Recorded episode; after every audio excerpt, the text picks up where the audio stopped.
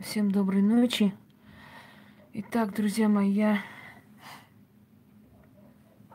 не смогла ответить в WhatsApp никому. WhatsApp, видимо, перезагружается, меняется система.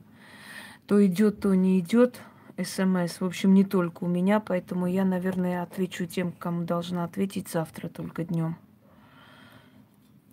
К сожалению, не палатки. Два часа пыталась отправить. Ни в какую. Это в начале говорю. У нас тут звуки наверху, не обращайте внимания, это у нас алкаши друг друга убивают. Еще и собака у них есть, там скачет, лает.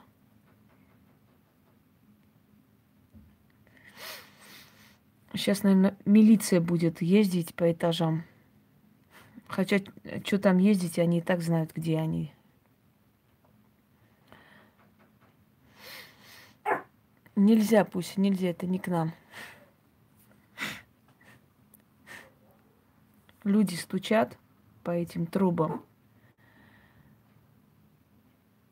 Смертоубийство. Я просто не могу понять, как вообще возможно, чтобы люди каждый день били друг друга. Я не могу понять. Вот каждый божий день у них драки. Причем начинается с пол первого и, ну вот, с 12, пол первого. Сейчас который час? Ну вот как раз уже начало. Вот если люди годами дерутся, каждый день бьют друг друга, зачем они вместе живут, я не могу понять. У них там мамаша была шалава. Уехала, теперь дочка там. В общем, вот кильдым там целый. Ужас. Я не знаю, мне позволят вообще прямой эфир вести. Пусек, успокойся, это не к тебе. Ужас. Тут не си- сильно слышно, но там такой бой идет, что писец. Вообще нереально. И знаете, что самое интересное? Ничего с ними не делается вообще. Никак. Если мы включим там какие-нибудь, э, я не знаю, что-нибудь громко, да, включим ночью, сразу милиция приедет. А им по пофигу.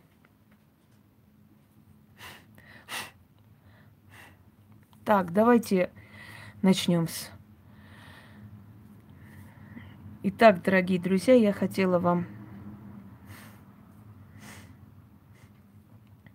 немного рассказать, заодно и у вас спросить, э, вспомните определенные истории, может быть, рассказы ваших предков, друзей, может, осталось детство, может, сами столкнулись. Каждый из нас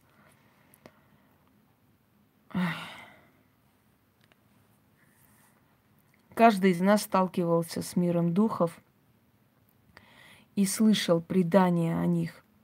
Хочу вам рассказать несколько историй таких из жизни моего деда, прабабушки. Добрый вечер. Моя прабабушка прошла геноцид. Она была очень сильная женщина, храбрая очень духом женщина. И я во многом, наверное, в нее, вот этой живучестью, силой воли жизни. Но я хочу вам сказать, что моя бабушка очень часто, ну не часто, ну несколько раз в жизни, неправильно сказать, несколько раз в жизни пыталась отказаться от этой силы и уйти. Уйти, потому что это было для нее в тягость. Это действительно в тягость. Во-первых, она рано стал, осталась одна. Знаете, дорогие друзья, ей было 15 лет, ее жениха убили турки. То есть это первая потеря. Потом из всей семьи практически остались живых только маленькие детки, племянники, отец и мать. Уже взрослые люди и она. Убежали в Грузию. Она лично хоронила родителей друг за другом. За короткое время в пути, не выдержав вот этой всей боли, всех этих переживаний, всех этих потерь, голода. Они умерли. И она сама по себе была очень сильный человек. То есть э, сказать, что она боялась, нет. Но она устала просто. У нее в 15 лет не состоялся брак. Потом она вышла за моего деда. Мой дед умер молодым. Ну, прадед. Она родила ему детей, после чего он рано ушел, ему 40 лет не было. Потом у нее э, умирает дочь в раннем возрасте. Как только она хочет отказаться от этой силы, у нее в мучениях умирает дочь, молодая. Моя бабушка возвращается снова к этому ремеслу. Через некоторое время она решает отказаться от этой силы снова. Забирает моего деда молодым. Во-первых, мой дед был человек одаренный, и он видел, он видел мертвых. Вот как мой дед видел мертвых, так никто, наверное, из той местности, где мы жили, да, никто не слышал, чтобы так вот такие были сильные медиумы. Мой дед был очень сильный медиум. Он видел их, он с ними разговаривал, он говорил, кто скоро умрет.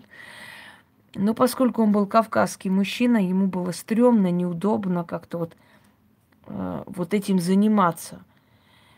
Дорогие друзья, у него огромные тетради, философия жизни, э, заговоры какие-то, обращения к солнцу, к воде. Я сначала, мне в детстве, когда я это нашла, прочитала, мне показалось это наивным и смешным. Теперь я понимаю, что это были заговоры, это были на уровне вот того образования, которое он получил. Он получил четыре класса образования, но он писал философские размышления, понимаете, если бы он мог научиться, если бы он мог, э, скажем так, продолжить свое обучение, может быть, он был бы э, писателем, потому что у него это было тяга. Это все не случайно, это все с воздуха не сваливается, это все идет от наших предков, это генетика. Мы берем то, что они оставили, вот как глину, да, и лепим уже свое из него. Но материал мы получаем от своих предков. И мы повторяем своих предков. Просто мы намного умнее их, потому что у нас век другой – и возможности другие, и образование другое, но основа, основа – это они. И вот э, несколько рассказов, которые я говорила, но все-таки я хочу рассказать еще раз, раз уж тема про это. Значит, хочу сказать, что с детства он видел духов. Тогда не было транспорта тогда не было, ничего такого. То есть э, и люди передвигались э, то пешие, то конные. И вот он э, поехал в Армению, вот в Армении область есть Ташир. Там в основном э, очень плохо э, растет, э, скажем так. Там практически нету э, деревьев, да, но там очень хорошо растут вот культуры, как картошка, Э, морковь, то есть вот эм, именно такие вот э, овощные культуры. И вот с Грузии ехали туда всегда испокон веков менять яблоко, королек на картошку, на морковь, в общем, на всю зиму. И мой дед тоже напряг коня и поехал туда. Естественно, ехать туда не один час, это почти сутки с чем-то. Все это поменял, и вернулся обратно. И вот когда он возвращался, э, на полпути его останавливает, то есть конь э, останавливается, начинает э, нервничать, фыркать, и он понимает, что там рядом, видимо, зверь. Наверное, волки, потому что, ну, через леса, когда проходили, Не думаю, что она придумала, с чего это. И э, он чувствует, что конь нервничает. пускает скач коня, потому что понимает, что, видимо, волки просто с леса выходят. И он рассказывает, что из леса вышли три огромных волка и кинулись, значит, за ними. Он со всей скоростью начал гонять коней, ой, коня. Тогда у него был огромный красный конь. Видели красных коней, рыжие, красноватые, вот такие огненные кони? Они очень были тогда, скажем, грубо говоря, модные на Кавказе. У каждого во дворе должна быть вот красный прям конь такой ярый. И вот этот конь, значит, летит, не останавливается, и волки за ним. И он говорит, я на секунду поворачиваю, я вижу эти волки просто как в человеческом обличии. У них как лица человеческие. И они, значит, бегут и начинают кричать его имя. Они начинают кричать его имя. Он говорит, что его, ну, у него волосы встали дыбом, у, у него холод, он побледнел, потому что, мне кажется, любой человек, за которым гонятся волки, еще и кричат его имя, ну, ужаснулся бы. И в один момент он пустил скач, эти волки отстали, ему сказали, в доме у тебя беда. И он, значит, на вот просто полном ходу приблизился он э, к своему другу, в село зашел ночью, у него переночевал, коня закрыли – и вы знаете, через три дня э, во время работ скалу взрывали динамитом и э, мрамор отсекали. Вообще в советское время это было запрещено, но это разрешали как бы таким, знаете, внутренним указом. Ну а так вообще открыто это срок был. Динамит нельзя было закладывать. Они должны были дробить, но так было легче, быстрее. И вот э, у его младшего брата во время этого взрыва ударило по лицу. Его еле спасли, но глаза у него нет. Вот его брат моего деда, Миша, Михаил, до сих пор он живой. Он уже в возрасте, человек уже под 80. У него нет глаза. Вот он на нашей памяти, на моей памяти, по крайней мере, третий без глаза, после иду я. Левый глаз нету левого глаза. Правда, у него не так искусно сделано, потому что тогда не было врачей таких. Тогда просто был рисованный глаз, вот вставляли стекло, и вот так и стоял. А менять он категорически не хочет, потому что, говорит, я старый человек, мне это не нужно сто лет. Вот он так, так и остался. То есть вот эти волки и этот крик «Дома у тебя беда» это действительно осуществилось. И он там дежурил, Э, возле него всю ночь, чтобы тот живой остался, выжил. Э, мой дед повторился в моем сыне. Повадки, его разговор, даже вкус моего деда, как мне бабушка рассказывала, что он любил, как там, какую часть мяса любил вообще есть. Вот копия мой сын. Хотя он в детстве был светленький такой, подсолнух, а сейчас он абсолютная копия моего деда. Я ему говорю, ты портреты моего деда видел? Он говорит, нет. Я говорю, так вот там твой двойник. Вот натурально, генетически мы все повторяем. Я никогда не думала, что он будет до такой степени на моего деда похож. Но потому что, понимаете, как мой дед отказался от этой силы, его забрали. И э, Через месяца три после его смерти родилась я. Следующий случай, когда перед его смертью э, очень сильно постучали в ворота. Начали кричать его имя и постучали в ворота. Он вышел, выскочил, пошел, открыл ворота. Никого нет. Вернулся. Утром матери своей рассказал, что вот постучали в ворота, я пошел и открыл. И та его поругала, мол, зачем ты это сделал? Ты же знаешь, что нельзя открывать, когда никого нету ночью. Ты, говорит, беду впустил домой. А он говорит, ну я ж не знал, звали меня. Я подумала, может, в селе что-то случилось, вышел открыть ворота. Вот через э, неделю с чем-то его не стало. Еще один случай, когда зимой было какое-то партийное собрание. И вот он э, собрались там в селе, мужчины села, что-то обсуждали, может, посевы будущие, что-то такое. И вернулись поздно. Э, вернулись, э, он начал идти. Хочу вам сказать, что на таких собраниях не принято было пить и так далее. То есть это не тот случай, чтобы ему что-то померещилось. Он увидел, э, была зима, был снег. Он уже шел через поле, чтобы быстрее дойти до дома, и он увидел соседа, который рукой помахал и сказал, мол, подожди, Георгий, подожди, я иду. Он ему говорит, ну иди давай, я жду.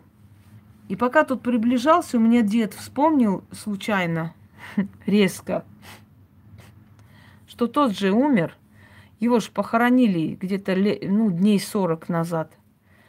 И когда он это вспомнил, он рванул с места и убежал. А тот за ним. И как он рассказывает, он оглядывался все время и видел, что этот старый человек не просто бежит, он практически летит за ним. И вот он подошел к какой-то яме, перепрыгнул через эту яму и побежал дальше. А этот некто, этот человек или образ, да, или призрак, он упал в эту яму и там исчез. Он упал в эту яму, там исчез, и мой дед, в общем, добрался до дому. На следующий день утром рано встал и пошел проверять следы.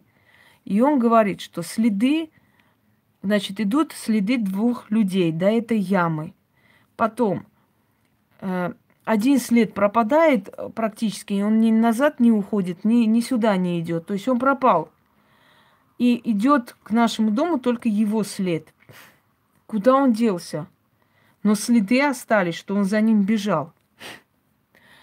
Очень много было случаев, и еще один случай, когда э, в лесу его толкнула сила. Мне бабушка говорила, его сатана толкнул. Ну, люди, знаете,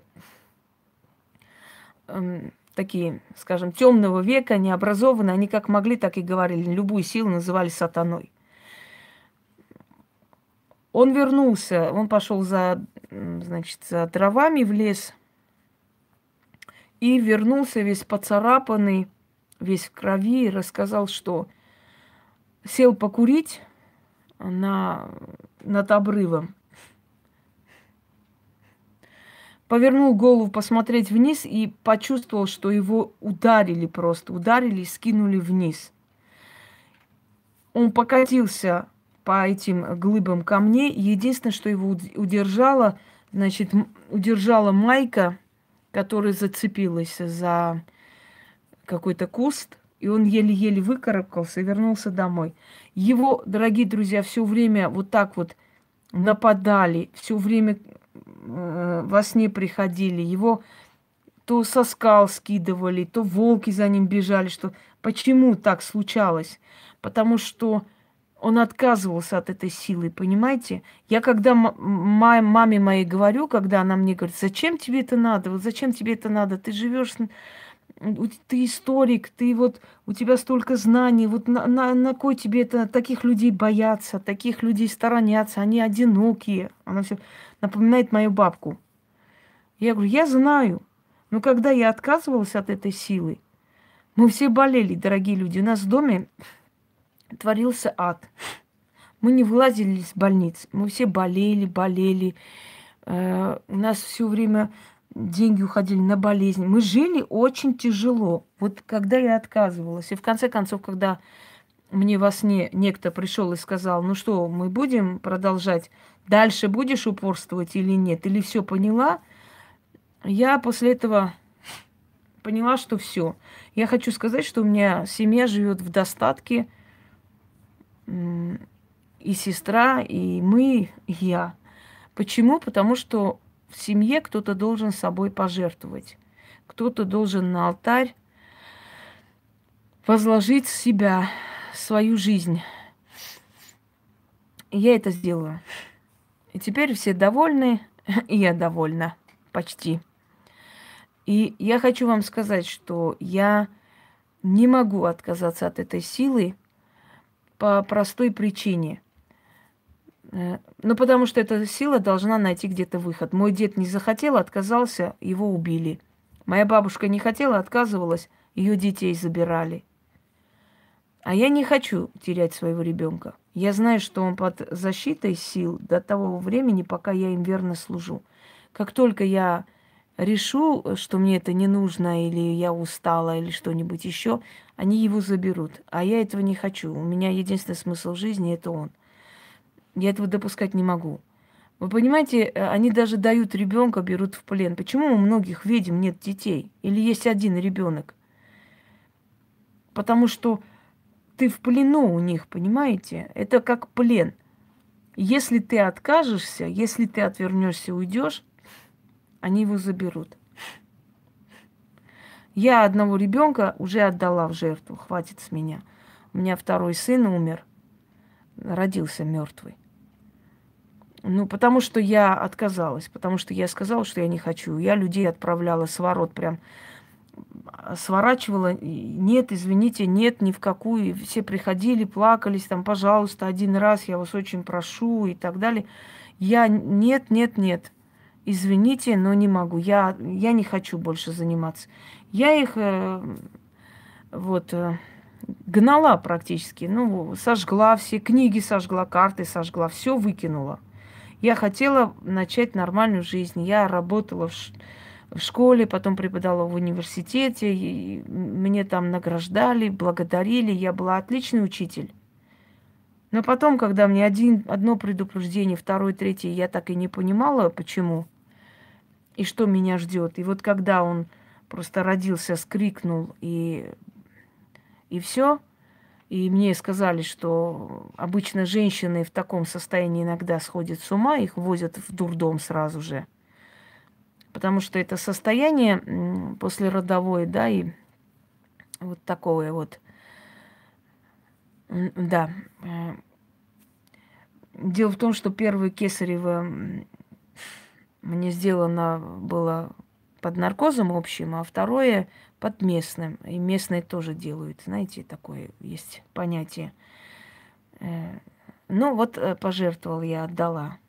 Отдала, потому что до меня не доходило, что мне я не имею права никуда уйти. Это уже старая история. Я уже с этим смирилась, и я уже об этом стараюсь не думать. Много лет уже прошло очень. Так что, дорогие друзья, когда я говорю, что это очень страшное испытание, людям, наверное, кажется, что я просто, ну, ну там палец прищемила, ну, может быть, не знаю, ну, 100 э, рублей потеряла, ну, что-то там такое. Вот. Э, люди не понимают, о чем я говорю и про что я им объясняю, что это очень страшные жертвы. Не сувайтесь в магию, не сувайтесь, тем более, если вас не звали. Вот, э, что мы хотели с вами. Так вот, далее предание предков. То, что я слышала, что рассказывали. Вообще на Кавказе ассоциировали, знаете, спасибо, э, ислам э, ассоциировали с тайной, с Востоком, да, женщины Востока, они ходили в четыре, они были закрыты, их было не видно, и поэтому как бы будоражили мужские фантазии. Это сейчас э, все открыто, вот все бери не хочу, все понятно, как что выглядит. Женщинам кажется, чем больше они открывают, тем э, интереснее. На самом деле, когда есть загадка, это более будоражит вот, э, эм, вот эту фантазию мужчины. И вот женщины в чедрах закрытые, спасибо, закрытые, значит, в этих полотнах, все, и глаза были одни видны, лучистые, большие глаза, и, естественно, мужчина гадал, как же она там выглядит, красивая или нет. Ну вот какая она, закрытая вся в этой чедре, вот эта таинственная мусульманка. И вот мусульманку э, перенесли плавно вот э, в эти вот темные силы. Считалось, что они соблазняют мужчин, что под их вот эти черной чедрой э, там скрывается такая бестия, что вот потом считалось, что они очень страстные, такие женщины и так далее. Восточная женщина, да. И начали изображать, начали в голове да, вот строить э, такие вот фантазии о том, что темные силы приходят в виде мусульманки. Понимаете, э, значит, они приходят в виде мусульманок, закрытые, таинственные, опасные, не знаешь, чего от них ожидать. И очень часто многие люди описывали, что, например, они шли с леса и резко видели женщин в чедре, которая преследовала его. То есть она э, бегом шла за ним. Вот это вызывало жуткий страх, ужасный страх. Они, мужчины, взрослые мужчины, убегали, приходили, рассказывали, у них руки дрожали, в общем. И э, был такой случай, когда село рядом, азербайджанское село, и женщина, оказывается, пошла э, в лес за ягодами и увидела, что мужчина идет, испугавшись, э, начала бежать вниз по склону, потому что им не принято было показывать себя и так далее. Боялась, ну, побоялась, вдруг там увидит рядом с мужчиной, что подумает. Для них это опасное вообще было дело, вообще в то время для любой женщины. Она начала бежать по склону вниз, а этот мужик подумал, что он за ней бежит. И начал диким криком убегать.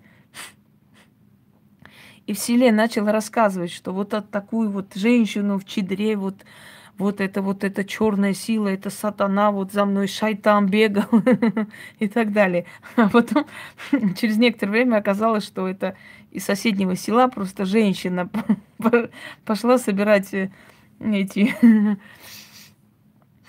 э, ягоды собирать, и наткнулись они друг на друга. Настолько боязнь, скажем так, перед черными силами, да, была велика перед темными силами. Э, есть э, много рассказов, и один из этих рассказов «Безумный Сако» называется. Э, написала Ванес Туманян о таком здоровенном парне, который был чабаном. И вот его друзья его оставили одного в горах с этой отарой овец – вот он зашел в свой этот маленький вот э, домик э, и, значит, лег отдохнуть и думает, мол, какая-то тень прошлась. Тот встал во весь рост, огромный, дикий человек. И подумал, мол, да кто ко мне приблизится от страха перед моими собаками? Вон там мои волкодавы сидят. Может, вот, может, был э, волк, может, еще чего-нибудь. И вот тут его, ему начали вспоминаться бабушкины рассказы о том, как э, приходят черные вот эти вот шайтаны, черные силы, одетые в чедру, как мусульманки, и заходят в дома и начинают путать, и начинают соблазнять. И, значит, он в один момент – дверь открылась, и вот пришли вот эти вот женщины в чедре и начали смеяться, крутиться вокруг него, танцуют, а он от них сбегает, уходит и бежит, а они за ним. Это поэзия, да, это поэма. Но на самом деле таких случаев в то время было очень много, множество случаев. И это реальные случаи, когда люди рассказывали, что вот именно в таком обличии приходили черная сила, приходили и люди сходили с ума, люди убегали из домов и прочее. Например, э, в Северном Кавказе считается, что джинны, они обитают в лесах. Слушайте, я устала уже читать это насчет консультации. Есть мой номер, записан, связывайтесь, все. Здесь не пишем. Э, что джинны обитают в лесах, и что если человек уходит вглубь леса, он обязательно слышит какие-то звуки. Дорогие друзья, есть такой момент, когда люди э, уходят в лес и не возвращаются. Сколько вы слышали такое, таких историй, что вот пропал в лесу, да, или есть лес, в котором вот зловещий лес, куда люди боятся идти. Если они идут, идут группами. Иногда бывает, что они просто там э, могут заблудиться и вот часами крутиться, крутиться вокруг одного места и никак не могут выйти, как будто их кто-то крутит, вертит и не выпускает из леса. И было очень много случаев, когда люди говорили, что если Спасибо большое. Что если э, ну, находятся одни в лесу, то рядом с ними слышится разговор, диалог, как будто кто-то разговаривает между собой. Были моменты, когда люди видели свежие костры, а там не могли они быть, потому что ну, не жили, не живут там люди, да, рядом нету людей, нету э, домов, нету э, селений, ничего нету, никого нету. Откуда эти костры появлялись ночью? Люди боялись туда идти и говорили, что это джины э, пируют там, что у джинов свадьба и так далее. Хочу вам сказать, что э, был такой случай, э, это рассказ. Если помните, я вам рассказывала о змеях, о том, что змеи это посланники э, сил, и змеи на самом деле защитники домов. Есть домашние змеи. Я об этом рассказывала. Откройте, посмотрите. Предание предков змеи. Змеи защищают Отечество. В Армении жила женщина в, еще в начале 20-х годов. Жила женщина 20 века, извиняюсь, которая была покорительницей змей. Есть даже журнал, я как-то хотела вам показать, найти, где она сфотографирована со змеями. У нее было множество змей, у нее было тысячи змей дома. Они ее не трогали, они ее любили, она их понимала. Вот есть такие, понимаете, заклинатели змей, которых мы никогда не поймем. Но есть люди, которые могут со змеями разговаривать, они их понимают. Так вот, эта женщина приходила, еще тогда был секретарь э, Демирчан, просила его пустить э, по ту сторону реки Аракс, то есть через границу в Турцию. Говорила, что у меня есть царь змей, вот царь, и он хочет свою царицу забрать оттуда, он по ней скучает. Разрешите мне, э, значит, разрешите мне э, перейти через реку или там через границу и забрать эту царицу, потому что он очень по ней скучает. Ну, естественно, разрешение не было дано, потому что тогда с Турцией не было таких отношений, и граница всегда была закрыта, и не так бы поняли. Ну, как объяснишь, пустите человека там за змеей, да, высмеяли бы в то время. Но ее, да, не пустили, к сожалению. Но как она понимала, что вот ее царь змеи, змеи, который у нее живет, обитает, скучает по своей царице?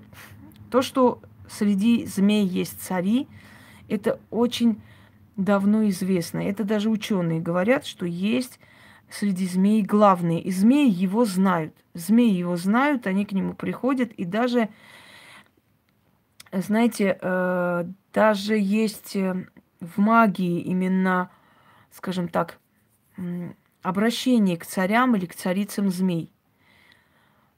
Почему в магии есть подобные выражения? Откройте вот тайна магии – тайна заговора. Я там очень много объясняю, просто не хочу сейчас дол- долго говорить.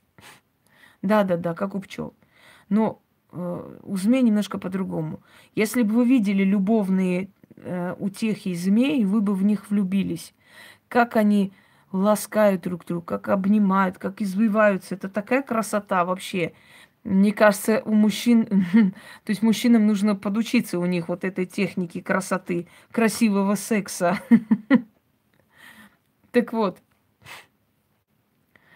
э, значит, змеи, вот короля, царя змей, змей видел мой дед по мамин, мамин, мамин отец. Они э, были в, заброшенном храме, заброшенной церкви. Почему-то на Кавказе считается, что церковь восстанавливает не очень хорошо. Вот когда она заброшена, она сильная. Вот в заброшенном состоянии, там полуразрушенном, ее вот больше обожают, любят, почитают, считают, что она сильная, в ней сила есть, чем вот если ее реставрировать. Вот такое понятие. И вот они пошли в этот заброшенный храм, значит, увидели, что там посыпанные там камни и начали перекладывать, ставить, чтобы было, ну, более-менее красиво. И, видимо, под этими камнями То ли клад хранился, то ли что-то еще. Потому что оттуда выползла огромная змея. И мой дед сказал, что я видел на, его, на голове этой змеи блестящий такой вот ореол в виде э, короны. И он клялся, что я видел, и не только он видел, там друзья. Один из друзей онемел. И он два месяца не мог разговаривать, и он боялся, у него руки дрожали. Предание о семиглавых змеях, дорогие друзья, это тоже не, знаете, не выдумка. Они действительно реально существовали. Змеи, скажем так, э, сражаются за родину свою. Да, да, да.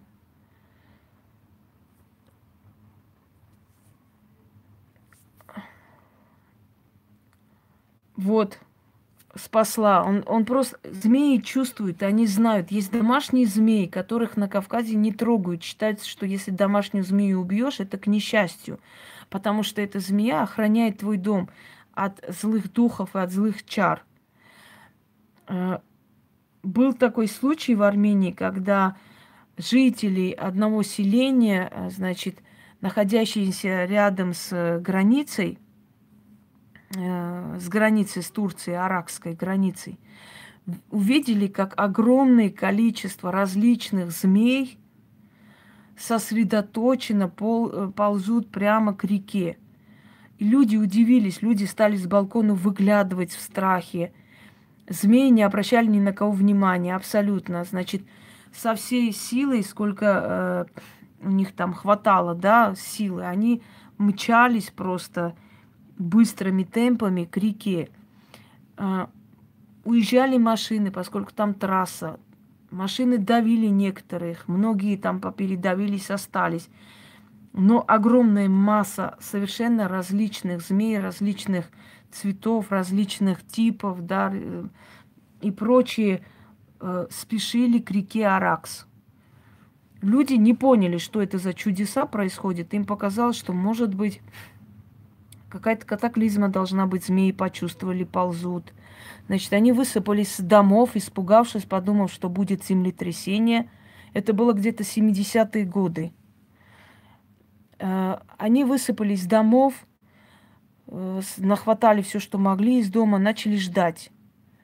Ничего не произошло, но змеи переплыли через реку, и, значит, э, так и осталось.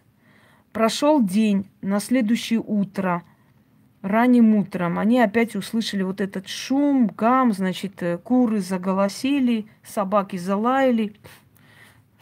И они увидели, что змеи вышли из, ну, точно так же в том направлении, куда они ползли, ползали обратно.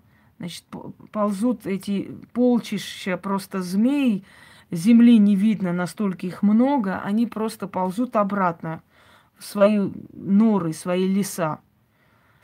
И вот люди не могли понять, что за чудеса. И пошли к одному человеку, который жил тогда в горах, ну, знающий, знахарь, видимо, я так понимаю и спросили, что можешь объяснить, что это было вообще. Днем они ушли туда, веч... То есть следующее утро вернулись. Он сказал, змеи пошли за вас сражаться. Змеи сражаются за родину. Они ушли сражаться с другими змеями. То есть они пошли вас спасать. Потому что змеи с той стороны Аракса собирались прийти сюда и устроить здесь, э, как бы вам сказать, ну если так уместно к этому, да, резню. То есть они собирались прийти и убить местное население. Они собирались прийти, чтобы э, ужалить как можно больше людей здесь. И ваши змеи пошли с ними сражаться, чтобы вас спасти, чтобы э, население вот этих деревень не пострадало. Они пошли их убивать, они пошли сами были убиты, убили, в общем, победили и вернулись обратно. И теперь вы, говорит, можете спокойно жить. У вас много лет не будет, ни один человек не умрет от змеиного укуса. Понимаете? Вот к этому можно отнести скептически, если не понять, что Араратская долина, она кишит вообще змеями, и всегда там были большие жертвы. И с того времени уже прошло сколько лет, да, 50 с чем-то или 70, я не знаю, сколько там лет прошло, и не было ужалено ни одного человека. Это значит, что человек... Да, да, да. Останавливали машины, и, так, и такое тоже было. То есть змей, узнав, поняв, что э, готовится какое-то нападение на людей вот местности, они ушли с ними сражаться, а потом вернулись. Понимаете? А люди ведь не понимали, люди вот э, проезжая через трассу, передавили сколько змей. Мы их ненавидим, а мы не правы, дорогие друзья. Мы, я понимаю, что нужно, когда чрезмерная популяция змей, это опасно и они могут э, что-то там натворить. Я не знаю, что это. У нас всегда что-то двигается здесь.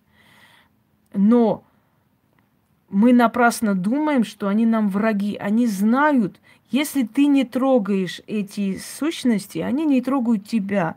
Змея когда нападает? Когда она боится, когда э, у нее рядом дети, да, когда у нее рядом там, э, значит, его вот все, забыла, напомните. Гнездо. Вот тогда змея нападает. А змея просто так не подойдет к тебе, не нападет. Знаете, это нефиг делать.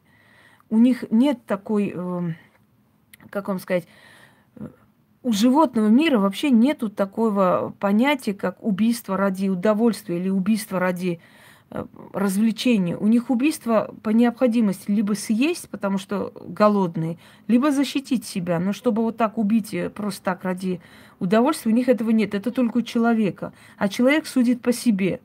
Змея ползает, вот побежали, убили. Зачем? Зачем убивать? Если змей не будет, грызуны нас сожрут.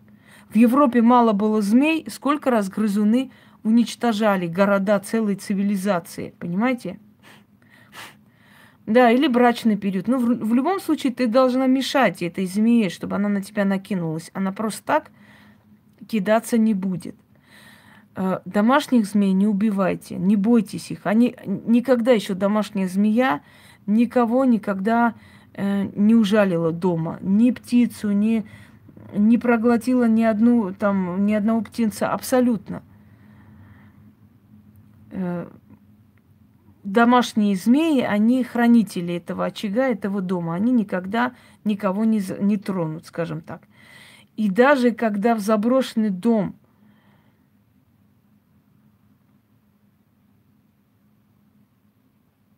э, прибирается змея и начинает там жить, она не просто не случайно туда приходит. Она приходит охранять. Она приходит охранять ваш дом. Если она приползла под крыльцо, значит, она хочет пить. Понимаете? Она не будет нападать на вас.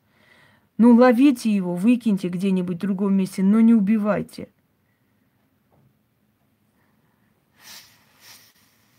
Двухголовая змея тоже есть. Э, до сих пор в Армении в одном месте есть змея огромная, которую прозвали Вишап – и этому Вишапу говорят 200 с чем-то лет, по крайней мере, о нем было написано 200 лет назад в этих селениях, живущим э, священникам. И теперь этот Вишап до сих пор обитает. И многие люди это видели. Один из трактористов, который проезжал, значит, по, по трассе, увидел эту змею и говорит, что эта змея встала просто во весь рост и посмотрела на него. Он замер, не, не двинулся с места. Змея спокойно уползла, ушла. Но этот тракторист вернулся домой, и у него дрожали руки. Он не мог ничего сказать. То есть э, он не мог ничего объяснить, что он увидел. Понимаете? Спасибо. Нельзя убивать змей. Убийство змеи, она все-таки карается и, и выходит через поколение. Э, ну, если вы тогда были неразумный ребенок, вам прощается. Это, знаете, это больше, как вам сказать, это больше отвечает за это человек, который сделал нарочно, специально, зная, понимая, что делает зло. Неразумному ребенку, в принципе, это прощается. Э, кроме того, дорогие друзья, кроме змей, существует еще э, такое понятие, как собака, которая э, чувствует смерть людей рядом находящихся. Собака, когда воет, это плохой знак. Люди всегда говорят, что воющая собака говорит о смерти. Наверное, и, скорее всего, о смерти своих хозяев. Это много раз было. Много раз собаки спасали своих хозяев, вытаскивая из дома. Э, например, в спитакских деревнях в 1988 году э, один человек, ну, я не думаю, что, понимаете, как специальное ради развлечения убийства это одно, но если вы боялись этой змеи и вы нечаянно, ну, просто убили, потому что боялись за свою жизнь, это все-таки рассматривается немножко по-другому. Это как непредумышленное убийство с целью самообороны. А если бы вы просто их ловили или искали убивать, это другой вопрос. Я не думаю, что вам это, к вам это очень сурово отнесутся. Э, собака посреди ночи выла, хозяин не мог понять, в чем дело. Собака выла на следующий день. Э, значит, причем здесь змеи, змеиная кожа? Давайте мы сейчас не, не будем путать меня. И на следующий день она выла. В конце концов, э, когда уже приближался вот этот час, когда начнется землетрясение, собака схватила его за, э, значит, за локоть и начала вытаскивать из дома.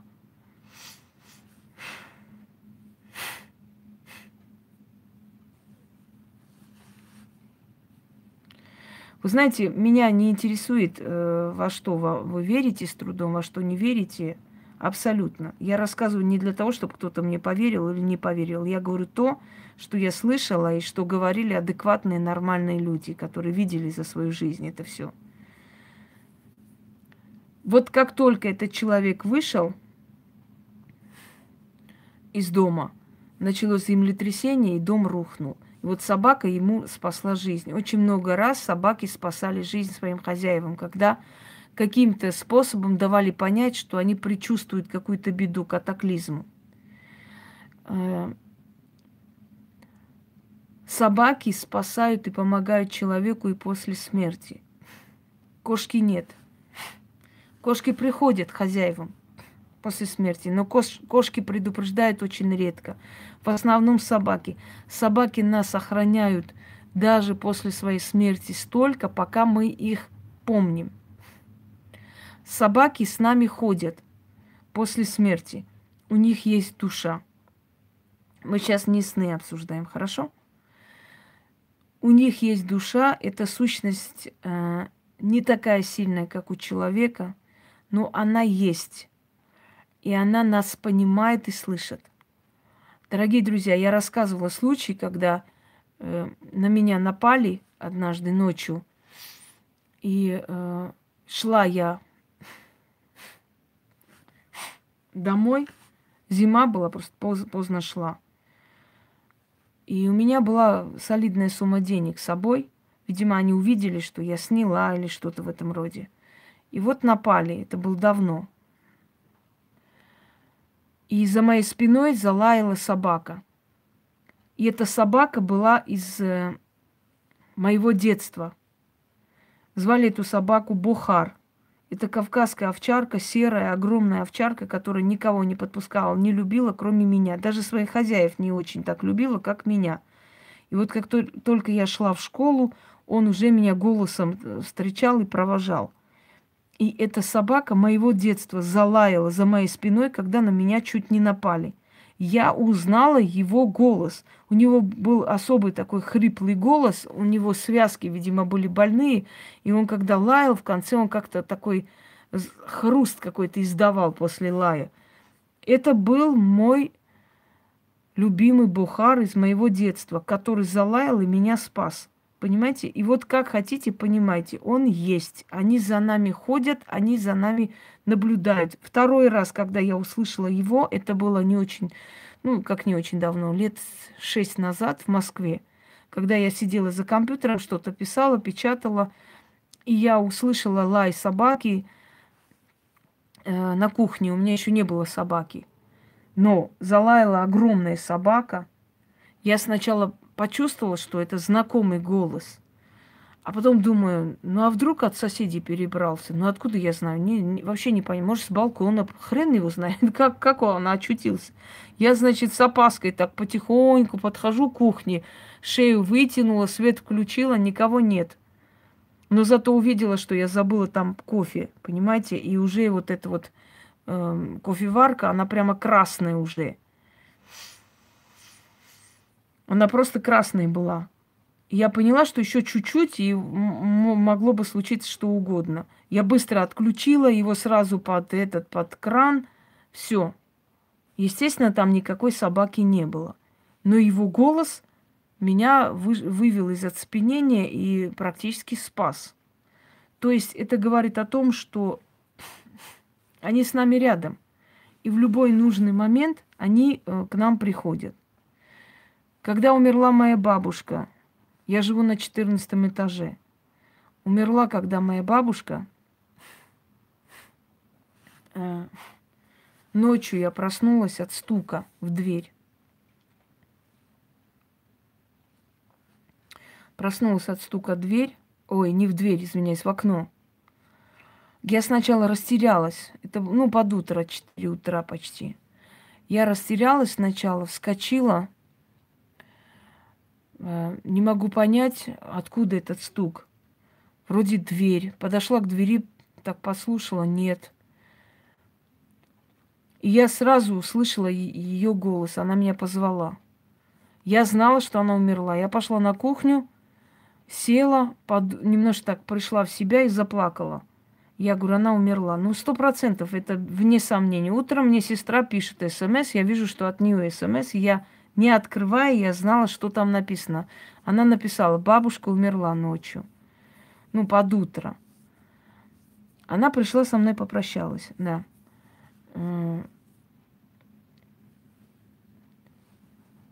В, в молодости проснулась от того, что по... Я очень много уже их вижу, просто самые яркие воспоминания, когда они часто-часто подходили, э, они прощаются с нами, дорогие друзья. Они когда уходят, они прощаются. Я была ее любимая внучка, и поэтому она не могла уйти, со мной не попрощавшись. Она со мной попрощалась и ушла. И э, все люди взрослые, да, уже в возрасте, провожая своих любимых, это мы с вами по молодости не можем представить, как – как? Ну, чтобы я своего мужа схоронила? Нет, я, я не смогу, я не переживу. Как это вообще? Я, не, я даже представить не могу, как это. Это мы не можем. А они с возрастом, понимаете как, душа стареет, устаем уже от этой жизни, от всего. Мы уже относимся ко всему очень мудро и спокойно. Со временем мы начинаем друг за другом терять любимых, близких, тетю, маму, сестру, там еще кто-то. Постепенно люди хоронят друг за другом всех родных, близких.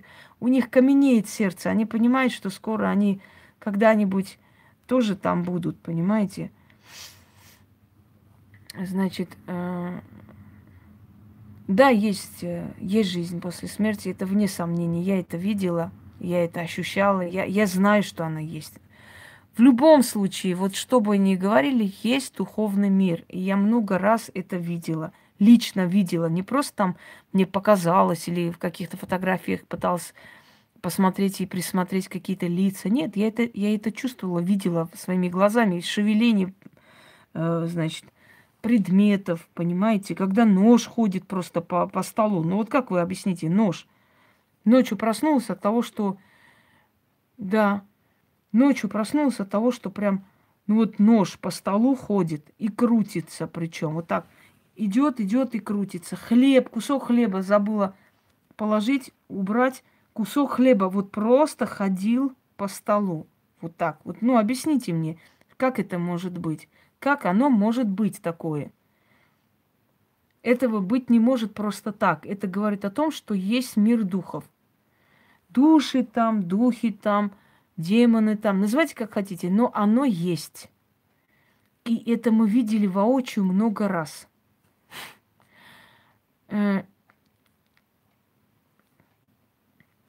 Я помню, когда моя тетка попала в аварию, эм, точнее дядя мой э, машину перевернул прямо над скалой, и они упали со скалы. Они упали со скалы в Грузии, а там скалы будь здоров. И во время падения дверь открылась, и моя тетка выбросили, то, то есть ее выбросила вниз, и она зацепилась за машину, машина ее начала давить. Понимаете, как она как бы падала, машина вот так крутилась и давила ее, давила, давила собой. Она была вся раздавлена, у нее прям живого места не было. И врачи не давали никаких гарантий, что она выживет. Я помню этот момент, когда мы с, со своей прабабушкой, маминой бабушкой сидели, звали ее Арусяк. Она была очень добрая женщина, очень.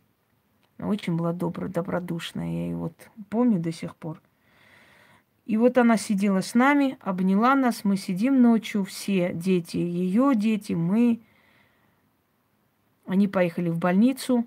В общем, э, дежурили там. Ничего не было известно, выживет или нет. И вот э, сова, значит, и сова вот всю ночь я даже не знаю, это сова ли была, наверное, да, или сич. Ну вот так, знаете, такой голос, такой пу, пу, всю ночь. И мы вот тихо сидим, вообще дети, не балуемся, ничего. Тихо сидим, так собрались в одну кучу. Сыч, наверное, да. И вот слушаем эту птицу ночную, и он такой вот пу-пу. Я до сих пор этот звук у меня вызывает ужас, такой внутренний жуть. Потому что мы ждали, что она умрет. И тут даже вообще не о чем было говорить. У нее все было разбито, все внутренность. Я помню, когда мы к ней пришли потом, все лицо черное. Я никогда в жизни не видела, чтобы у человека столько было черного на лице. Это ужас вообще. Гематомы огромные. Здравствуйте, Василий. И, э, значит,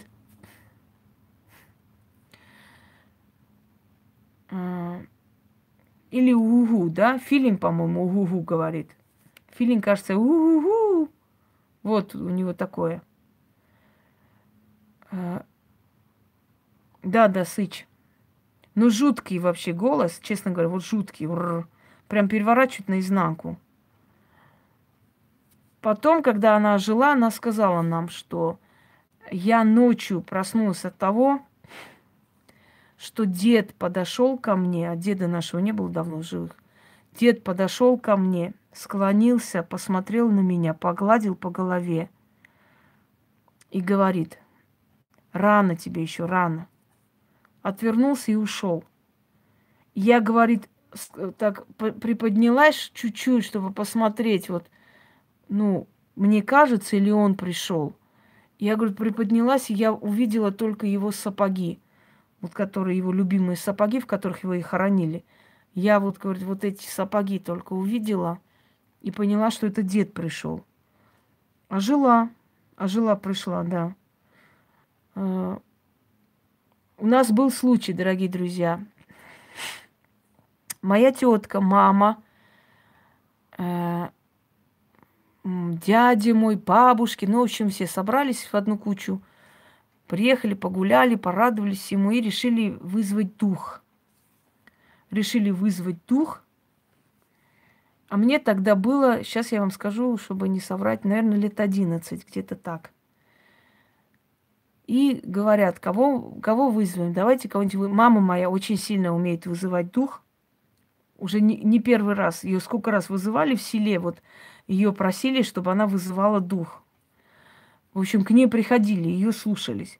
Я же говорю, у нас э, и мама моя, и отец мой из таких вот семей, которые, знаете, э, помню, вызывали нашего деда Саака, который воевал когда-то который бравый был такой солдат. Его вызывали. А, значит,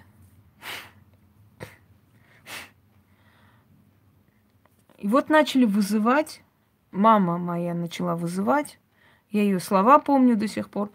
Это не, неправильно, нельзя вызывать, но люди, которым дано, ну, например, матери моей дано, она может вызвать. Хотя в тот момент они сделали ошибку, нельзя было этого делать. Дядя мой был пьяный, он начал там всякое говорить, смеяться над ним, ну как высмеивать деда шутить. Бабушку спрашивают. Э, начали крутить, значит, спрашивать. И бабушку спрашивают, говорят, э, бабуль, там вот, вот так вот было. Она говорит, да, да, вы, вот так вот. В общем, удивляется она. Они опять спрашивают, бабуля, это правда, что вот так вот проверяли через бабушку? какой-то момент дед начал выпендриваться, ой, то есть дядька начал всякую там говорить ерунду, мол, дед, как вы с бабушкой встретились, какая у вас любовь и, и так далее. Начал спрашивать такие вещи. И дед написал, если вы сейчас свет не включите, я вас всех попередушу. Представляете? И вот значит, мама моя так последние слова так произнесла. Если вы сейчас свет не включите, я вас всех передушу. И она вот так сказала вот автоматом, а потом осознала, что, что это сказано было. И тут сразу же все кинулись, чтобы включить свет. Свет не успели включить, но перевернулось огромное зеркало с, просто с дребезгом, вот таким с таким так разбилась. И мы, значит, открыли дверь и всем копом выскочили на улицу. Я помню, что меня схватили на руки и вместе вынесли с этим потоком людей. Мы до утра боялись зайти домой. Переночевали на кухне внизу. Не пошли. Бабка нас ругала, ерундой страдаете, кто что это за издевательство, это бедный человек, пускай спит себе, оставьте его в покое и так далее. Вот этот случай я помню, что вот это вот просто, она стояла, знаете, какое зеркало, вот этот треляж, который, он не висит, он ничего, он просто стоит на месте, то есть ему, ему там особо-то делать нечего, чтобы он упал, понимаете? Он стоит, он перевернулся просто и разбился с такой силой. Ну, что сделали? Потом вынесли, баб, бабушка моя вынесла, закопала. Потом пошли к деду, извинились на ее кладбище, на могиле, вот, э, чтобы он на нас зла не держал. Ну, вот после. Ничего такого не случалось дома, если честно, что после этого там какие-то страшные вещи нет. Но, э, ну, он разозлился. Он разозлился, что вот мы вот такой херней страдаем – его вызвали и начали там спрашивать, как вы любили бабушку, что было, и ну, такую хрень. И он показал характер. Он сказал, что я вам не этот, не клоун, что вы меня вызвали тут высмеивать, понимаете? Это случай еще один из моей жизни. Э, другой был случай, когда у нас просто был жуткий, ужасный психоз. Мы были э, там городок, у нас э, тетка жила там, она врач. Мы поехали к ней в гости, и вот, вот это нападение духов, я вот первый раз в жизни это увидела, вот это жуткое нападение духов, что случилось у нас э, в ее доме. Нет, им не просто в наш мир прийти, для них это мучение, им тяжело. Они приходят, быстро отвечают и уходят. Поэтому вот это вот издевательство, высмеивание, оно их злит. Именно поэтому многие, скажем так, э, вызванные духи, да, начинают материться и прочее, прочее. Наверное, это вам знакомо. Начинает мат, перемат, угрозы, грязные слова говорить. Это потому, что их мучают, потому что их приводят сюда, и вот они начинают, то есть нет такой необходимости их вызывать, а вызывают, и они начинают мучиться, зли, зляться. Э, пошли к тетке. Несколько дней там остались, все было хорошо, радовались, все. И вот чувствуем какой-то, знаете, какое-то ощущение плохого состояния. А, значит, моей тетке стало плохо. Она пошла, легла, говорит, что-то я себя нехорошо чувствую. Я сейчас вот, сейчас э, чуть-чуть приду в себя, встану. Лежит, никакая. Она начала говорить какими-то разными языками. Мы перепугались. Мы были дети еще, никого не было из взрослых. Вот я была, сестра моя была еще маленькая, ее дети были. Собственно, все. Мы испугались. Она по городскому звонит бабушке э, своей, ну, свекрови моей тет, тетки. Бабуль, приходи, тут мама что какие-то слова говорит, мы не понимаем, боимся. Она, значит, пришла, поднялась к нам, начала ее теребить, там, Тина, что с тобой? И она говорила какой-то какой-то язык вообще непонятный какой-то. Это не бред именно, а что-то там говорил вот. На самом деле ни Пушкин, ни Гоголь, ни кто-либо другой не приходит туда. Доброй ночи, Меги. Никто не приходит. У нас нет такой силы, то есть, ну, я могу сейчас вызвать, но в том возрасте детском – у нас нет такой силы разрешения, чтобы такие сильные души вызывать, понимаете? Э, и вот она начала говорить на других языках. Бабушка это начала, значит, воду принесла, начала ее обмывать, что-то шепчет, что-то говорит, говорит, надо вот какую-то там женщину вызвать, это нехорошо, это, это серьезно. Мы испугались жутко. У меня брат пошел в туалет, в туалете его закрыли, то есть закрылась вот эта вот хрень, она резко закрылась, и не можем его оттуда вытащить. Там кричит, свет там, значит, вырубился, сгорела лампочка. Начали кричать, вот биться, он уж прямо уже в таком э, состоянии истерики. Э, бабка взломала дверь, вытащила его оттуда. Начинается другая атака, переворачивается все дома – все падает, разбивается. У них была красивая такая статуя Афродиты, я помню. Она перевернулась сама, разбилась просто в дребезги. Книги начали падать. Вот, знаете, такое ощущение, как будто кто-то вот эти книги вниз кидает, вот просто кидает вниз. Они начали падать. Значит, такое жуткое состояние, все трясет дома, писец. Вызвали соседей. Пришла, у нас была Джулия, там, ну, у них соседка Джулия. Она пришла, Джулия, испугалась. Кричит, орет таким нечеловеческим голосом. Она грузинка, материт. Шени деда шевец, что не падает, шени деда. Она думала, что матом, наверное, их выгонит.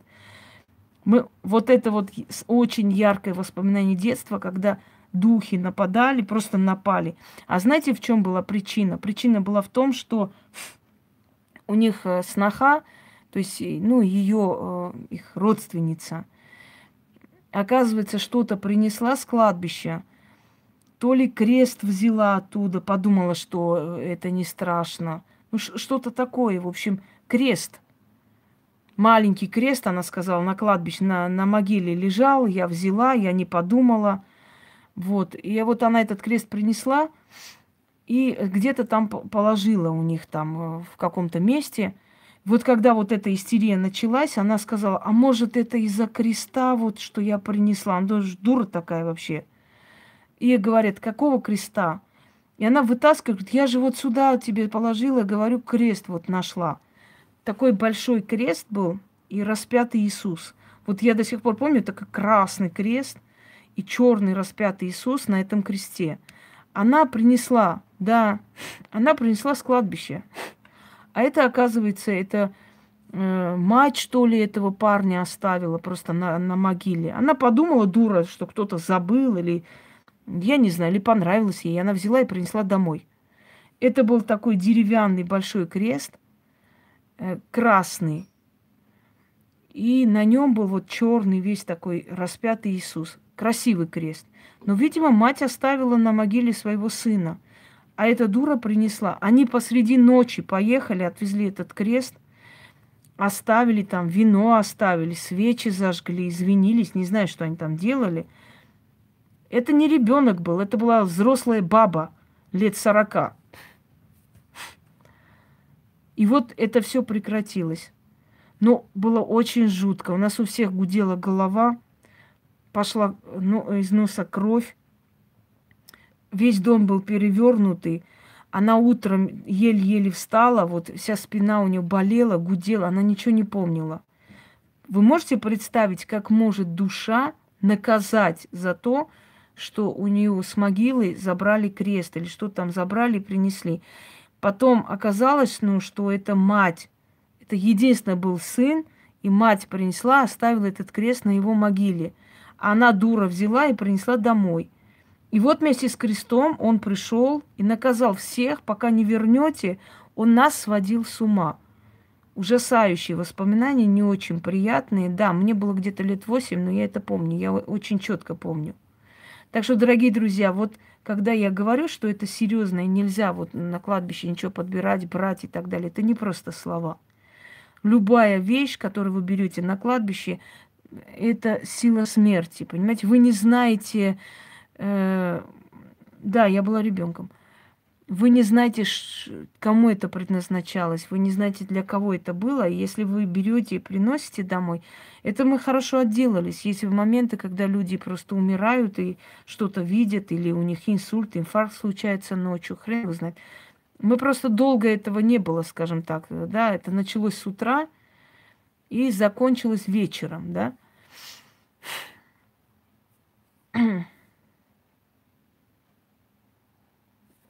Что она сказала? Она мне сказала взять с кладбища земли за, и за дверью оставить. Соседка умерла дома.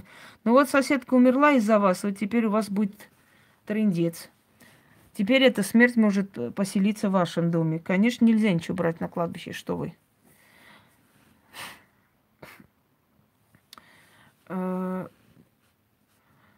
Случаев много, друзья мои, просто вот с мо- моего детства и вот рассказы моих предков очень много. Был мужик такой, который э, не любил, то есть не хотел дочку, он хотел только сыновей. Когда жена рожала дочь, он их выкидывал просто и убивал. Прям выкидывал на улицу. А поскольку он был человек такой, знаете, знатный и сильный, против него никто ничего не мог сказать, все боялись его – и нескольких дочерей он так убил. Жена пыталась спрятать, одну успела, другую не успела. Вот он несколько своих детей вот так убил. Вот такой жестокий человек. Ну, ну вот такой вот. Бессердечный, скажем так. И однажды он рассказывает, что э, значит, идет у горцев много всяких поверьев, есть, но просто так закопать свиные кости нельзя, еще там заговор какой-то нужно читать, чтобы они поселились. Так вот, э, однажды он дежурил, значит, в этих колхозных э, полях, и там есть у, у них такой вагончик, где вот эти дежурные, ну, отдыхают, кто дежурит, да, вот э, кто смотрит за этими полями. Он отдыхал в этом вагончике и почувствовал, что его сорвали с места и начали тащить. Он говорит, я глаза открываю. Доброй ночи. Я открываю глаза, и я вижу черные, черные фигуры, которые меня тащат за ноги. Они меня просто тащат и бьют. Он еле от них отделался. Он был так напуган, что когда жена родила очередную дочку, он к ней вообще не подошел.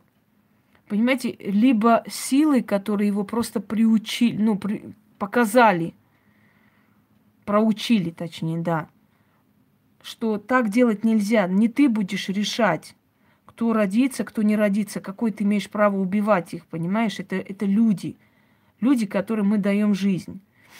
Но то, что он после этого совершенно изменился, это однозначно. Он просто понял, что его поступки кто-то видит, понимаете, что есть духовный мир, который за этим всем следит. Вы знаете, многие люди, которые попадают на, ну, практически, да, у них клиническая смерть. Вот был один актер, есть сейчас, Огурцов. Он такой плотненький, такой лысый мужичок. Он говорит, Он очень сильно пил. Он издевался над детьми, над женой. У него была любовница. В общем, он вел очень, очень омерзительный образ жизни. И вот так вот пьяный сел за руль как-то с другом. И они разбились.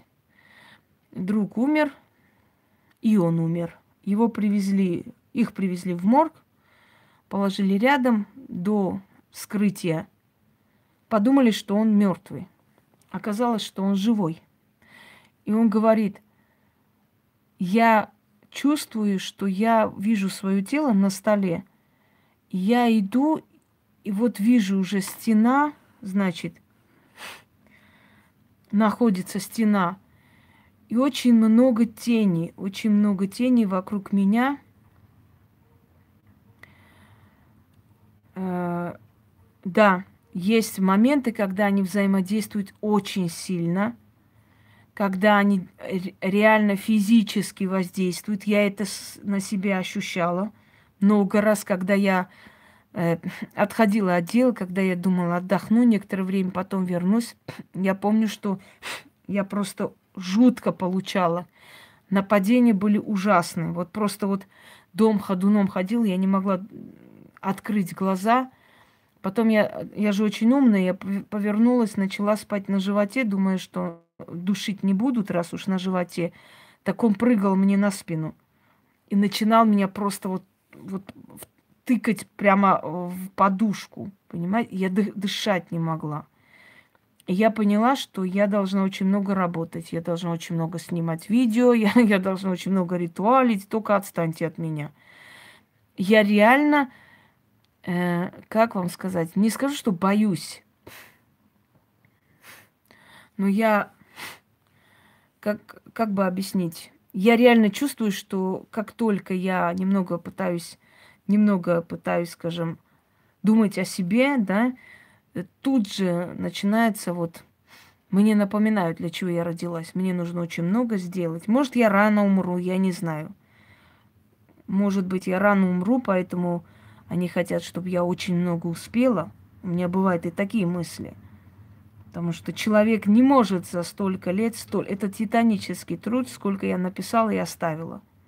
И я говорю, у меня такое чувство, что, может быть, я рано умру. Не, ну это не из-за грусти, из-за переживаний, просто говорю как есть. Может быть, я рано умру, поэтому они пытаются, чтобы как можно больше. Я... Нет, нет, 80 я навряд ли доживу, это однозначно. Если 50 доживу, и то великая вещь. Ну, я думаю, что моих лекций будет сильно не хватать. Ну ничего, пересмотрите, у себя сохраните и будете слушать.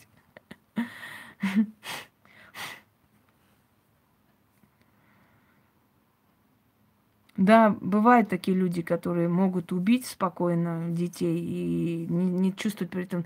Вот сейчас мы слышим, да, что в мусорке оставили ребенка и так далее. А ведь в древние времена тоже были такие не, очень недочеловеки, очень нехорошие люди, очень, очень жестокие души, которые так делали. Да, бабки были специально для этого там. А что там лишний род будет в семье, девочка нахрен нужна, переворачивали и вот все. Понимаете, много. Так что вы не удивляйтесь, что э, сейчас вот есть такие женщины. И тогда были такие женщины, понимаете? И тогда были такие женщины. Хорошо, хорошо, уговорили, остаюсь я. Э, так вот, и вот этот человек, этот актер Огурцов, э, он говорит, что я подошел к стене и чувствую, что я могу через стену пройти, и я вижу сущности, которые на меня показывают и говорят, посмотри на свою жизнь. Ты видишь, как ты свою жизнь прожил. Если ты эту, через эту стену перешагнешь, больше не вернешься. И говорит, они мне ничего не сказали, но я все понял. Он вернулся к жизни. Его отправили в реанимацию, откачали, он остался живых. Дорогие друзья, с тех пор этот человек не пьет, он оставил любовницу, он абсолютно заботливый стал отец и муж. У него после этого еще один ребенок родился. Понимаете, он осознал, он осознал, что там есть суд. И вот ты там будешь отвечать, дорогой мой, за ту жизнь, которую ты ведешь. Не зря многие люди, которые возвращаются с того света, э, очень сильно, очень сильно меняется. Понимаете? Очень меняется. Они пересматривают всю свою жизнь и понимают, насколько много они совершают ошибок. Так что я сейчас вам говорю, не, не надо ждать, чтобы у вас была клиническая смерть или что-нибудь еще, чтобы вы поверили, что там есть жизнь, что там вас будут спрашивать за каждое ваше деяние. Поверьте мне на слово и здесь не творите подлости, не делайте подлости людям. Вот реально не делайте подлости людям, не, делай, не врите о людях, если это не так. Не придумывайте, если это неправда. Не завидуйте, если человек у вас ничего не отобрал. Потому что вы действительно реально там. Там будете отвечать, они есть. И эти силы существуют, они есть. И если ты покинешь свое тело, если ты покинешь свое тело, ты больше не вернешься, у тебя второго шанса не будет начать новую жизнь. Дорогие друзья, верьте кому хотите, поклоняйтесь какому Богу хотите, какой религии хотите, исповедуйте, только останьтесь людьми. Вот и все. Просто будьте людьми. Потому что люди, которые кидаются на безоружного, люди, которые режут, убивают, люди, которые живут грабежом, люди, которые заходят ночью этих бабушек там каких-нибудь, забивают до смерти из-за пенсии и просто и так далее, они даже не представляют, что их там ждет, когда они уйдут. Нет, там никто не будет их жарить, варить, парить и так далее. И такие извращения там не делаются. Но они не найдут покой. Они будут на этой зем... между небом и землей, и их учить очень страшное, потому что они не найдут, они вот сколько раз фотографируются, да, люди, например, выходят на фотографиях, предположим, духи какие-нибудь, э, сущности, у них всегда гримаса страданий. Вы видели какие-нибудь красивые, приятные духи? Нет. От них веет вот этим страданием, понимаете, страхом, ужасом. Для них жизнь здесь ужасная, очень страшная участь. Люди, которые творили зло, я знаю прокурора, который ни одну жизнь загубил, который жил в свое удовольствие, абсолютно ни с кем не считался. Дорогие друзья, его два сына, один стал алкашом, умер, убили. Значит, второй наркоманом стал, все просрал. Их дом, огромный дом, мраморный дом, он продал, по-моему, э, по нашим деньгам, ну вот российским деньгам, за 300 тысяч рублей. Он продал огроменный каменный дом. Вот так вот захотел он, э, ничего страшного, Яна, все нам. Вот взял и продал отцовский дом за 300 тысяч рублей. И причем, знаете, как его купили из другой местности, из Еревана приехали, по-моему, купили. Местные не хотят даже за такую цену это брать. Это проклятый дом.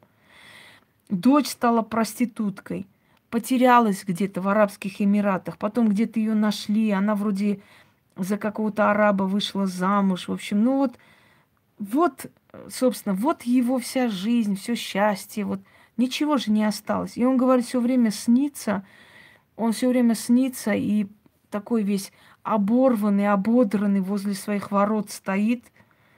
Э, что это такое? Он Понимаете, человек видит, что творится с его детьми и внуками, не может не помочь, не может не посоветовать, ничего не, не дано ему, не разрешается. Но он все видит, он видит, как разрушается то, что он создал. А потому что он никого не жалел, он многих отправил за решетку, он многих отправил на огромный срок. Понимаете, и не подумал о том, чего это?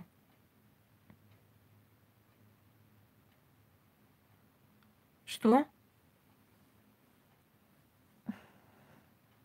Да уж. Меня позвали. Я думала, что ты услышала, Ян.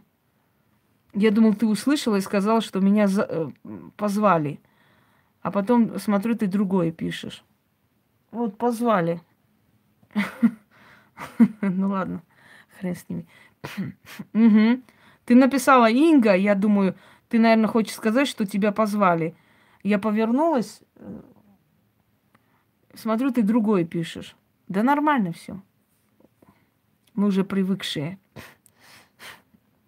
Тут такие чудеса творятся, что ничему не удивляюсь.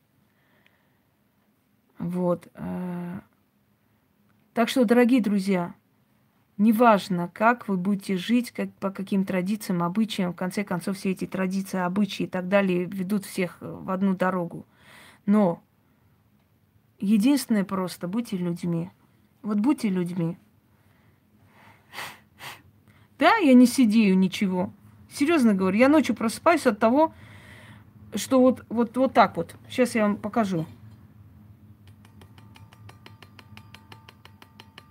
Вот так. Я просыпаюсь от того, что по моим статуям вот так бьют. Когтями. Я просыпаюсь, начинаю прислушиваться, думаю, кажется, что ли. А вы знаете, сколько раз я говорила? Да вашу мать, дайте мне поспать уже, в конце концов, сколько можно. Дайте, я спать хочу. И ложусь обратно, и все. Мне э, давно не страшно, мне даже любопытно. Мне интересно. У меня больше любопытства вверх берет, чем страх, я вам скажу. Нет, я не, я не боюсь. Я вот э, сейчас прямой эфир закончу, потом еще раз, может быть, сниму, еще не знаю, шонги. Я не боюсь аб- абсолютно. И голоса, и ходьба. Я вам несколько раз снимала, показывала, как у меня собака нервничает. Двери открываются, закрываются, звуки, шорохи. Но я бы не сказала, что они меня специально пугают. Нет.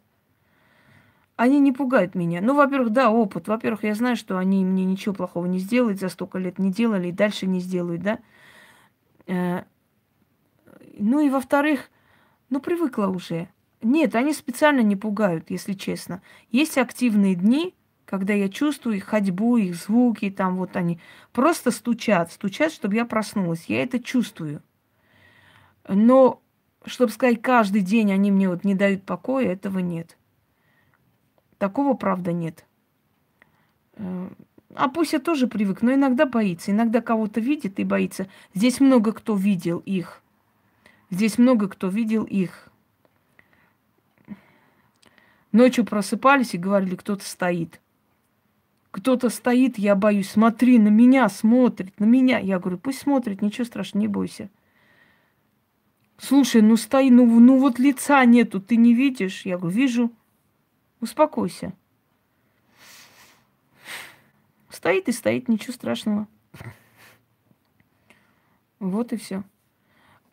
Просто люди, которые ни разу никого не видели, да, начинают сочинять. Вот мне так вот так сказали, вот ночью проснулась, какие-то тени ходили, какая-то женщина стояла, курила и так далее. Это все, честно, это все байки на постном масле. Э, приходят, ну как почему приходят?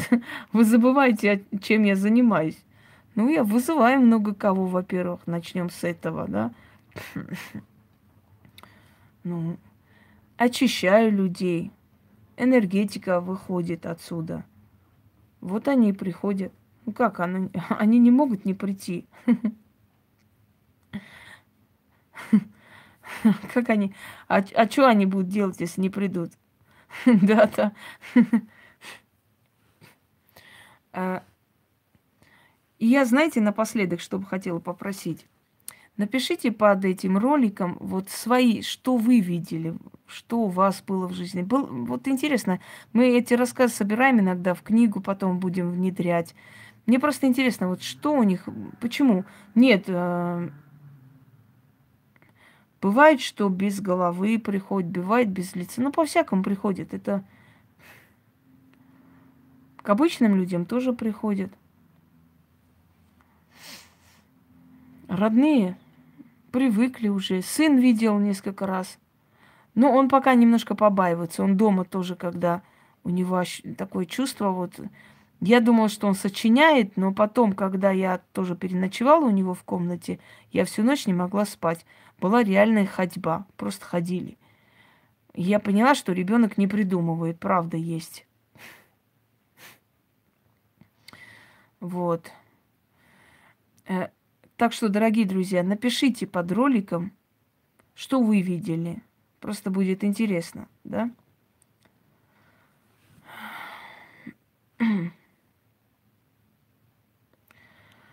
Э, собственно говоря интересно просто слушать людей. И на кладбище всякие бывали случаи такие необычные. Э, был такой случай, когда девушка убегала ночью.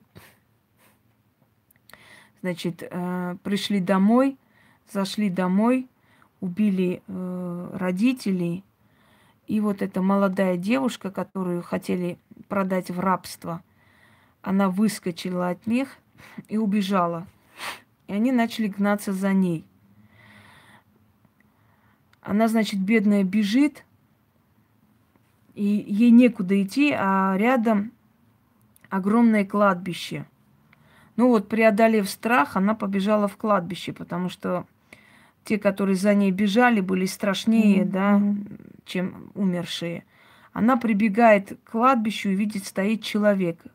Подумала, что это сторож. Он говорит, дядя, можете мне помочь? За мной гонится. А он говорит, иди, моя хорошая, не бойся, за мной иди, я тебя закрою. И вот он ее, значит, повел и спрятал в кустах. Эти пришли, начали светить фонарями, э, начали искать ее перевернули все кладбище, ходили туда-сюда много раз возле нее проходили, потому что это рассказывала женщина, она была, э, ну, она была из поколения моей бабушки. И они, значит, э, прошерстили это все кладбище, начали ее искать и не нашли. Ушли. Под утро она встала, она вышла с этого кладбища, еле-еле добралась до родственников. Родственники пошли в то время ОБХС, милицию. В общем, пришли этих людей, похоронили, родственники ее забрали к себе жить, потому что она уже не могла в этом доме жить и так далее. И через некоторое время она набрала смелости, значит, купила фруктов, взяла э, там э, угощение и вместе с, со своим братом, еще с кем-то из родственников, пошла на это кладбище сторожа благодарить, который ночью ее спрятал. И она говорит, что она четко помнит этого человека. Ну, в общем, местные говорят, вы знаете, вроде бы здесь, ну, нет у нас сторожа такого, чтобы сказать, вот как вы описываете, у нас такого человека нет, чтобы сторожил. Она говорит, ну как же, я же его видела, он же сказал, пошли, моя хорошая, я тебе укрою, там, помогу. Он же меня спрятал, этот человек, так спрятал, что они не нашли. Правда, говорит, я не могу понять, как его не увидели. И вот они начали ходить, ходить, не стали, ну, в общем, не нашли этого человека. И вдруг, когда при выходе из кладбища она смотрит на, э, значит, э, камень надгробный и показывает, говорит, вот, вот, это же, это же он меня встретил, это же он меня за руку повел. И вот они все поворачиваются и говорят, это же, говорит, наш, э, ну, как бы, наш сельский священник. Он уже умер давно, он уже лет сорок как умер. Как он мог здесь тебя встретить? Нет, говорит, это, вот этот человек меня за руку взял и повел и спрятал. Я точно знаю, что это был он. Понимаете? Вот и все. Что я хочу вам сказать. Духи мертвых, какие при жизни были хорошие люди, так и после смерти. Какие при жизни были ублюдки, такие после смерти. Они не меняются. Поэтому бойтесь живых. Живые предают, а мертвые, ушедшие, они уже другие, они уже по-другому себя. Рукой, что пришел Иблис, там стоит могла видеть. Она просто не могла объяснить, кто это, Айшат, поэтому и говорила Иблис. На самом деле, ну просто черная тень была. И она просто испугалась. Она не знала, как его назвать еще по-другому. Вот как она смогла, так и назвала, да. На самом деле там к Иблису никакого отношения это не имеет, но вот ей показалось, что нечто такое страшное. Вот она и сказала назвала его, как смогла. Но я вижу вашу маму ушедшей уже. Она, она покоится. Если бы она была плохой человек, она бы была, как бы сказать, неупокоенная, но я от нее такую энергию не вижу. Да, строгая женщина, не верила ни в Бога, ни в черта, можно сказать, к концу жизни она стала верить. И почему-то вот вижу, что после одного очень сильного происшествия она как проклинала, что ли, она, она была зла на Бога. Вот так вот лучше скажу. Обижена на Бога. Но в ней это было, у нее было человеческое вот это понятие, поэтому об этом даже не думайте. Ничего такого с ней нету. Все как должно быть. Все, дорогие друзья, у меня сядет батарея. Надеюсь, что WhatsApp э, хотя бы сделают или сегодня, или завтра. Не идут и через раз идут. Ну, как я отвечу людям? Я не могу ответить. Ну, кому нужно, подождите уж. Сами видите, как чего.